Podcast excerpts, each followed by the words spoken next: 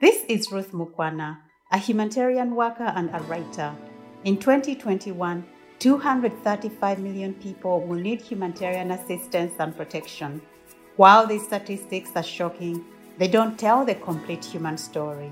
This podcast talks to the people responding to this crisis, the people affected by them, and the writers telling their stories. This is Stories and Humanitarian Action. Today, I'm going to talk about Black Eyed Women, one of the stories in The Refugees, a short story collection by Viet Thanh Nguyen. Viet is the author of The Sympathizer, The Committed, and winner of the Pulitzer Prize. He's the Aerol Arnold Chair of English and Professor of English and American Studies and Ethnicity at the University of Southern California. Most of the characters in The Refugees are Vietnamese citizens and their families who were forced out of Vietnam at the end of the Vietnam War living in America. Before I delve into Black Eyed Women, I'd like to share some general information about refugees. Oh, by the way, you will hear birds chirping away. I'm doing this podcast in Kampala and uh, it's very early in the morning and birds are waking up. So I hope you enjoy the sound of the birds in the background. According to the United Nations High Commissioner for Refugees, by the end of 2020, there were 82.4 million people forcibly displaced due to persecution, conflict, violence, human rights violations, and events seriously disturbing public order. Of these, 26.4 million were refugees. The number of refugees has doubled since 2010 and is higher now than it has ever been. This is despite the impact of the pandemic which reduced the anticipated number of displaced people by around 1.5 million in 2020. So, this is quite a staggering number of people displaced globally. There are so many aspects I love about Black Eyed Women, which I've read several times already. Every time I read it, like most of the stories I read for my project, I learn something new. I pick up a new detail I missed. There are also so many themes in this story that I love. You know, there is the theme of love, family, loss, guilt, resilience, ghosts, death, this idea of a good and bad death. And the theme I'd like to talk about, violence. I'd like to catalog the violence as it evolves in this story and how it has impacted the characters' lives.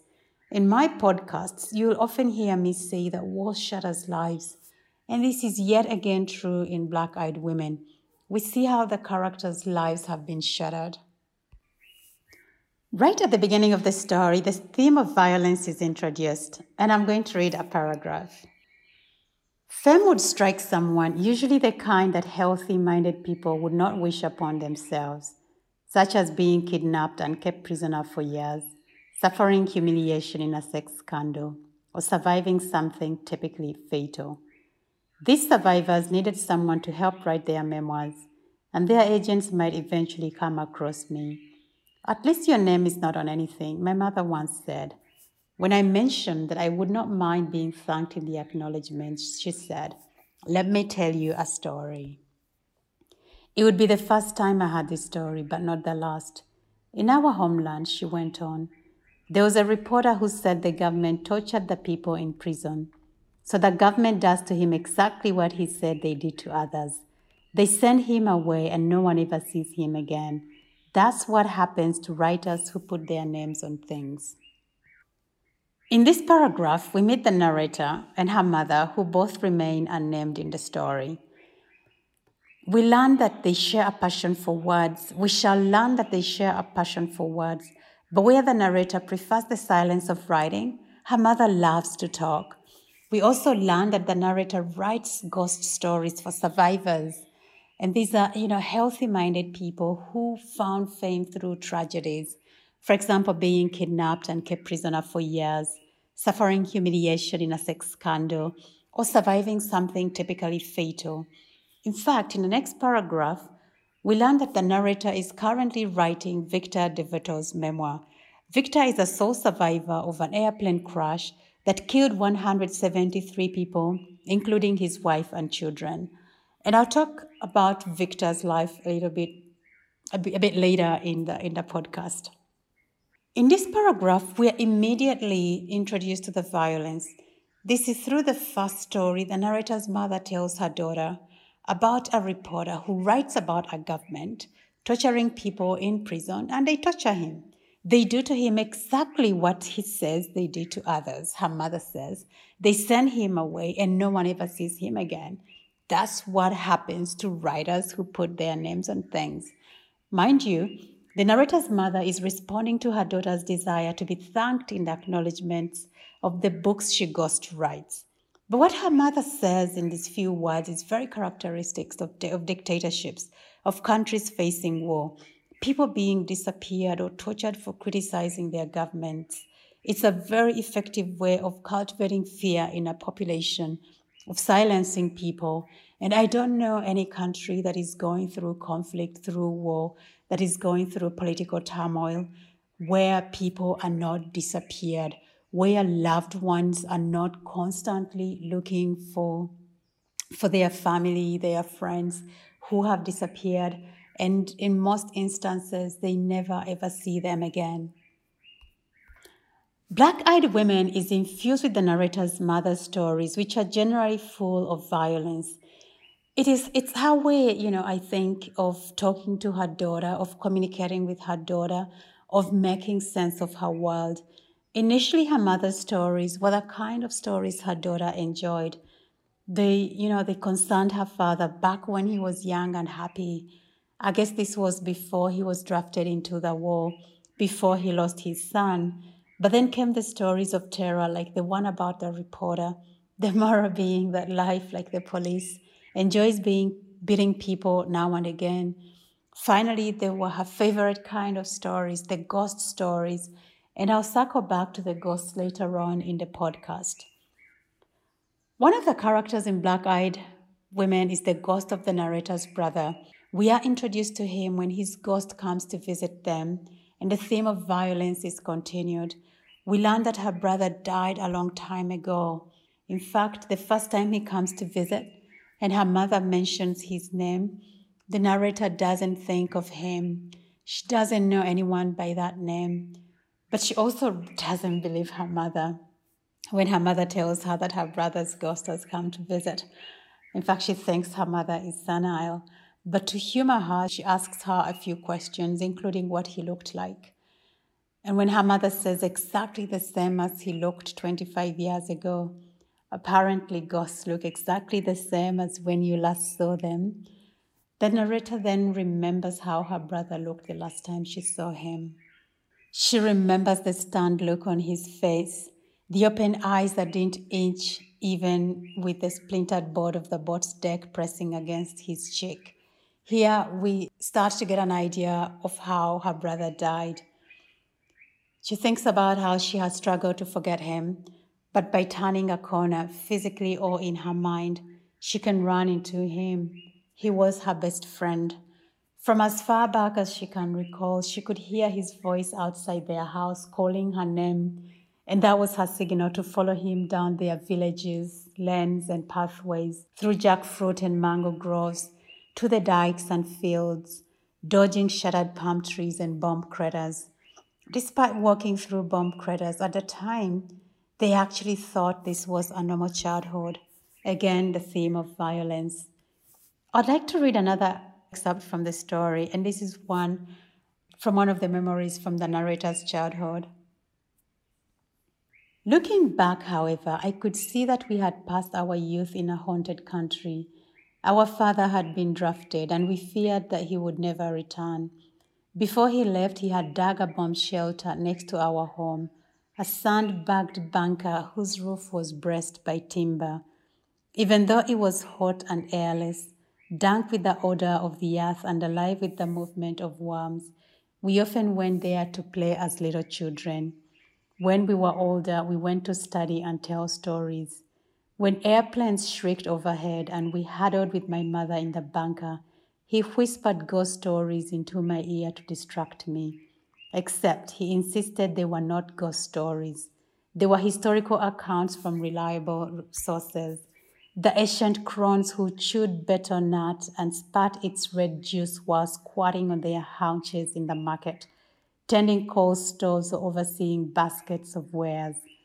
Our land's confirmed residents, they said, included the upper half of a Korean lieutenant, launched by a mine into the branches of a rubber tree, a scalped black American floating in the creek not far from his downed helicopter, his eyes and the exposed half moon of his brain glistening above the water, and a decapitated Japanese private groping through cassava shrubbery for his head. These invaders came to conquer our land and now would never go home. In this excerpt, we learn that their father had been drafted and they were afraid he would never return. The bomb shelter where they often played as children and then to study and tell stories when they were older. Her brother used to tell her ghost stories to distract her from airplanes shrieking except he insisted that these weren't ghost stories but historical accounts of their land's confirmed residents. The language is very, very vivid. You know, the upper half of a Korean lieutenant launched by a mine into the branches of a rubber tree that was part of their land. A scalped black American floating in the creek not far from his downed helicopter his eyes and exposed half moon of his brain glistening above the water. A decapitated Japanese private groping through cassava shrubbery for his head. The violence here is very vivid, and there's a lot in this paragraph. The reference the haunted country is apt. Many countries going through war often feel haunted. We learn about the different countries that were involved in this war Japan, Korea, America. Towards the end of the paragraph, there is a sentence about how these invaders came to conquer their land and now would never go home. The irony isn't lost on me. But more importantly, in these words, in this paragraph, I can visualize the narrator and her brother playing together as children, huddling together. Their love for each other is tangible. Her brother, her best friend. And I immediately understand the gravity of what how much she has lost. And my heart breaks for what she has lost and can never recover. But I also wonder how, as they huddled in this bomb shelter, as they dodged bomb shelters, how it is that these children felt that this was a normal childhood. But I also know if this is the only childhood that they knew, if this was the only childhood they experienced, there was nothing else for them to think about this was their point of reference of what normal was like. The narrator tells us that the memories of her early days in America were filled of creatures that lurked in the hallway and also roamed outside. Her parents always peeked through the living room curtains before answering any knock. They were afraid of their young countrymen, boys who had learned about violence from growing up in wartime. Don't open the door for someone you don't know. Her mother used to warn her, you know, once, twice, three times. We don't want to end up like that family tied down at gunpoint. They burned the baby with cigarettes until the mother showed them where they hid the money. You know, her American adolescence was filled with tales of war like this, all of them proof of what her mother said that they didn't belong here. In a country where possessions counted for everything, they had no belongings except their stories. But again, here, you know, I think about this family. They have escaped violence, violence in their country, Vietnam. They're thousands of miles away in America where they came so they could be safe, so they could feel protected. But the violence follows them. It follows them through the, you know, the young countrymen from their country boys who had learned about violence from growing up in wartime. And not only do, don't they feel safe, they don't feel that they belong in this place. When the ghost of her brother returns, she wills him to go away, but she reminds herself that he had given up his life for her. The least she can do is to, is to open the door. During these moments, the present, her brother's ghost visiting her, and what she remembers from her past, what happened years ago during her childhood. The past and present intersect and help us to understand how the narrator lives her life. Crucially, here we really learn that her brother had given up his life for her. And this is quite a very important detail uh, in, in this story. Her brother, the ghost, is blotted and pale, hair feathery, skin dark, clad in black shorts and a ragged gray t shirt, arms and legs bony. The last time she had seen him, he was taller by a head. Now she's taller than him. The black shorts and gray t shirt he's wearing stink of brine. She remembers the shorts when they were not black with grime, but pristine blue, when the shirt was not gray and ragged, but white and neat. When he calls her name, his voice is hoarse and raspy, not at all like his adolescent alto, but his eyes are the same, curious as are his lips, slightly parted, always prepared to speak. There is a purple bruise with undertones of black, which gleams on his left temple, but the blood she remembers from back then isn't there. And even though it's not raining, he's water soaked. She can smell the sea on him, and whilst she can smell the boat, rancid with human sweat and excreta, he doesn't meet her gaze. He's fearful of her than she is of him. She's now 38 and he's still 15 years. We now know the past the narrator is confronting took, you know, 25 years ago. More than two decades have gone by, and yet her life stopped at that point. She tells us, you know, earlier in the story, she's not good with children. She finds motherhood is too intimate for her, as are relationships that lasted more than one night. And we start to understand a little bit how and why she's sort of living her life the way that she is. On the plot, the purple bruise is mentioned on his forehead, the sea that she can smell on him, and the boat. I'm curious to know what caused this bruise and which boat is the narrator referring to. What happened on that boat? The mother's loss also haunts me because even though her son is dead, even though he's a ghost, she buys him underwear, a pair of pajamas, blue jeans, a denim jacket, a pack of socks, knit gloves, a basket, a, bas- a baseball cap, after stacking them next to his dried and ironed t shirts and shorts, she says he can't be wandering out in the cold like a homeless person or some illegal immigrant. Remember, he's dead. He's a ghost. But she buys him clothes and doesn't wandering him around like a homeless person or some illegal immigrant.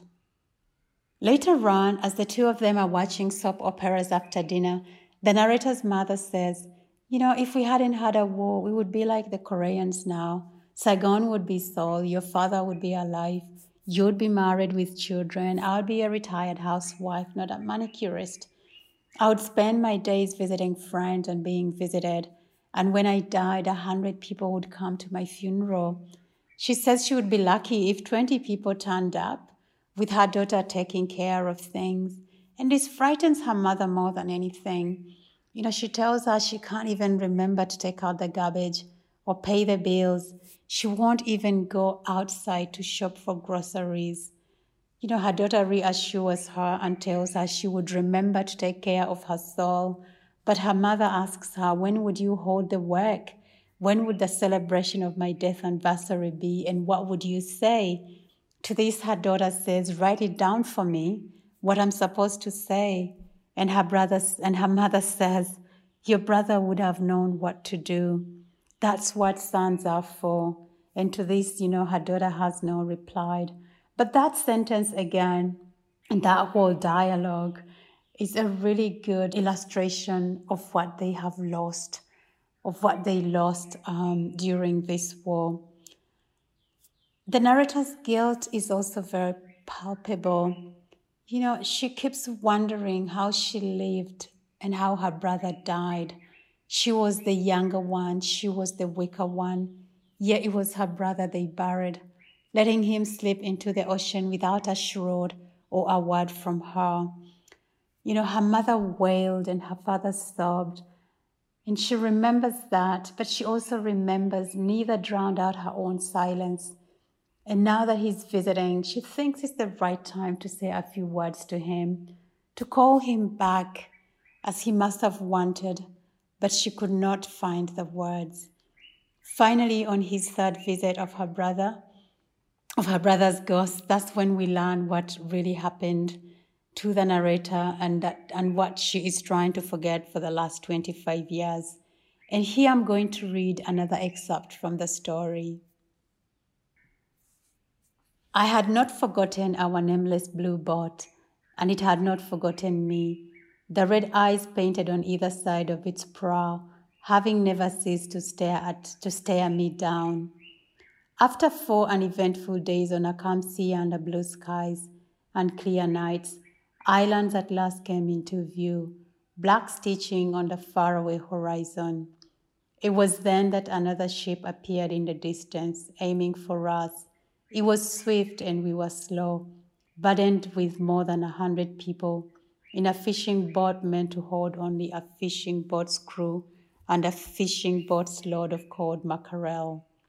My brother took me into the cramped engine room with its whizzing motor and used his pocket knife to slash my long hair into the short, jagged boy's cut I still wore.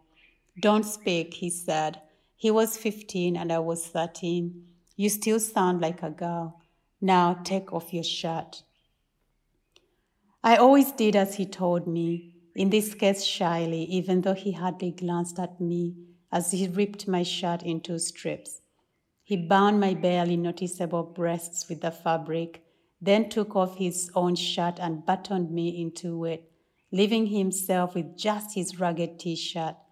Then he smeared engine oil on my face, and we huddled in the dark until the pirates came for us. These fishermen resembled our fathers and brothers, sinewy and brown, except that they wielded machetes and machine guns. We turned over our gold, watches, earrings, wedding bands, and jade. Then they seized the teenage girls and young women, a dozen of them, shooting a father and a husband who had protested. Everyone fell silent except those being dragged away, screaming and crying. I didn't know any of them, girls from other villages, and this made it easier for me to pray I wouldn't be one of them as I pressed against my brother's arm. Only when the last of the girls had been thrown onto the deck of the pirate ship, the pirates climbing back on board after them, did I breathe again. The last man to leave glanced at me in passing he was my father's age, his nose a sunburned pig's foot, his odor a mix of sweat and the viscera of fish. This little man who spoke some of our language stepped close and lifted my chin. You are a handsome boy, he said. After my brother stabbed him with his pocket knife, the three of us stood there in astonishment, our gaze on the blade, tipped by blood, a silent moment broken when the little man howled in pain, drew back his machine gun, and swung its stock hard against my brother's head. The crack, I could hear it still.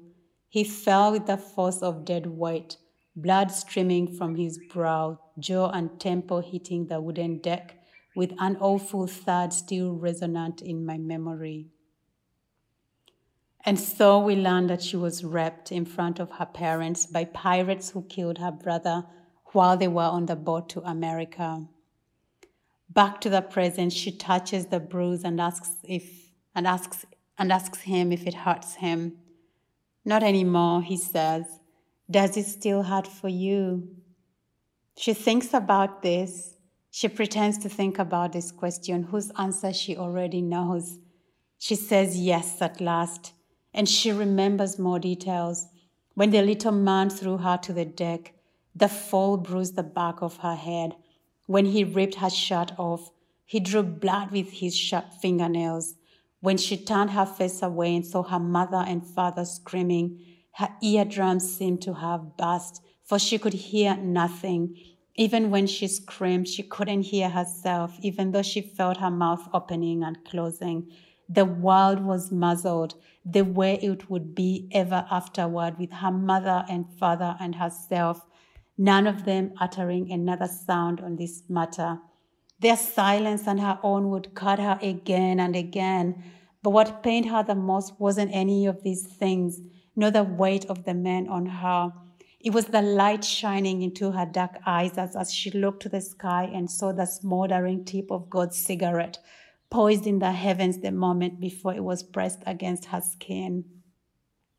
Let's sit with this for a moment because every time I read this paragraph, I feel goosebumps. Think about this girl, 13 years old. She's raped, but this isn't what pains her the most. Think about her mother and her father watching her being raped. Think about the fact that her brother has just been killed. Think about the silence, even as she screamed, even as her mother and father are screaming. She can't hear anything. The world was muzzled the way it would the way it would ever afterward with her mother and father and herself, none of them uttering another sound on this matter, she says. And the thing is, violence, sexual violence, women being raped is a weapon of war. There isn't a single war on this earth where women, young girls, and boys are not sexually violated. When she finally asks him why she lived and he died, he tells her that she died too. She just doesn't know it. I can understand this as I read this story. The narrator hasn't moved on from this violence, from this trauma. In fact, she says since then she avoids day, you know, she avoids day and sun. Her mother says she can't even go to the grocery store and remember, she also said um, earlier that, you know, she, she cannot deal with intimacy. That's why she can't be a mother. On his third and last visit, she realized that the only way to get rid of the burden she has lived with since they let her brother go into the sea is by speaking. And before he leaves for the first time, she weeps for him and for her. She weeps for all the years they could have had together but didn't for all the words never spoken between her mother, her father, and her. Most of all, she cries for those other girls who had vanished and never came back, including herself.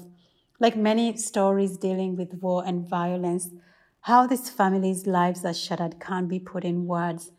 You know, a life full of dreams and now filled with loss. Her life stopped, vanished, as she says, 25 years ago, there's no words to put to this level of trauma, to put to this level of loss, to the gravity of what this family has gone through. One of the other aspects of the story which I enjoyed the most are the ghosts. And remember, I said I'll talk in more details about the ghosts um, later on in the podcast. And here I go. Um, I, I am not a big fan of ghosts and wouldn't pick a book about ghosts. Now, Black Eyed Women is, isn't about ghosts, but they are central to the story. One of the main characters, the narrator's brother, is a ghost. The narrator herself is the ghost of the girl she once was, and she is a ghost writer. The writer skillfully uses ghosts for the plot to create tension and to move the story forward. Apparently, I've learned through this story that there are all sorts of ghosts.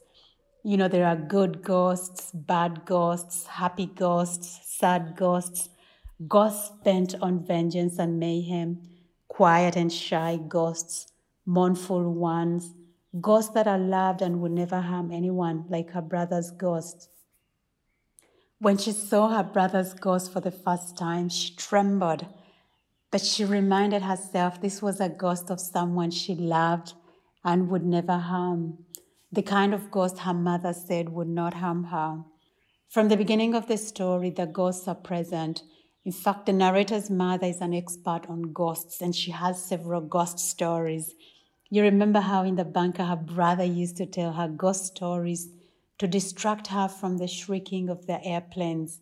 And Victor, whose story the narrator is writing, believes in ghosts. He sees the ghosts of his family all the time. When he closes his eyes, his wife and children appear just like they were when they were alive. With his eyes open, he sees them in his peripheral vision. He smells them too his wife's perfume when she walks by, the shampoo in his daughter's hair, the sweat in his son's jerseys. And he can feel them his son brushing on his hand, his wife breathing on his neck, his daughter clinging to his knees, and he hears them. His wife tells him to check for his keys before he leaves the house. His daughter reminds him not to burn the toast. His son asks him to rake the leaves so he can jump in them. They all sing happy birthday to him. And I kind of think about this idea of ghosts. If ghosts are real, if ghosts exist, are they then meant to help us deal with loss? Are they meant to help us remember our loved ones when they pass on? Are they meant to help us keep memories of our loved them, so that you know, so of our loved ones, so we feel them, so we hear them, so we touch them, and by remembering, by feeling, by seeing, by hearing them, we keep them in our memories and we don't forget them, and their lives would not have ended through their death. And then there are ghosts that her mother, who possesses so many ghost stories, doesn't want to tell. One type of company she doesn't want to keep the ghosts of the refugees and the ghosts of the pirates the ghost of the boat watching with those eyes that never closed, even the ghost of the girl her daughter once was. These are the only ghosts that her mother is afraid of. Remember the first time when her mother tells the narrator that her brother has come to visit? She doesn't believe her. In fact, she tells her mother that she's imagining things. By, by, but by the end of the story, the narrator believes in ghosts and is searching for ghost stories to tell. She says, Ghosts haunt our country, so do we haunt theirs. They are pallid creatures, more frightened of us than we are of them. That is why we see these sheds so rarely and why we must seek them out. She now keeps the talisman on her desk a tattered pair of shorts and a ragged t shirt, clean and dry, neatly pressed which remind her that her mother was right, which remind her of her brother. As I close Black Eyed Women, I think about these characters. A young boy's life full of promise that is cut short by violence, a mother who watched her son's death, who never looked away from her daughter as she was raped on the boat, who can't look at her daughter now, a father who died with the silence of what happened, never being able to speak of it again and a young woman whose life was ended in that instant and who 25 years later hasn't recovered. Now that she had seen her brother talk to him, maybe she can start to heal, to live. If you enjoy this podcast, I would encourage you to read Black Eyed Women and the full short story collection, The Refugees. If there's a story or novel you'd like me to discuss, share it with me and I'll read it and discuss it. Thank you so much for listening.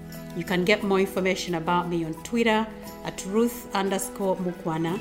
That is R U T H underscore M U K W A N A.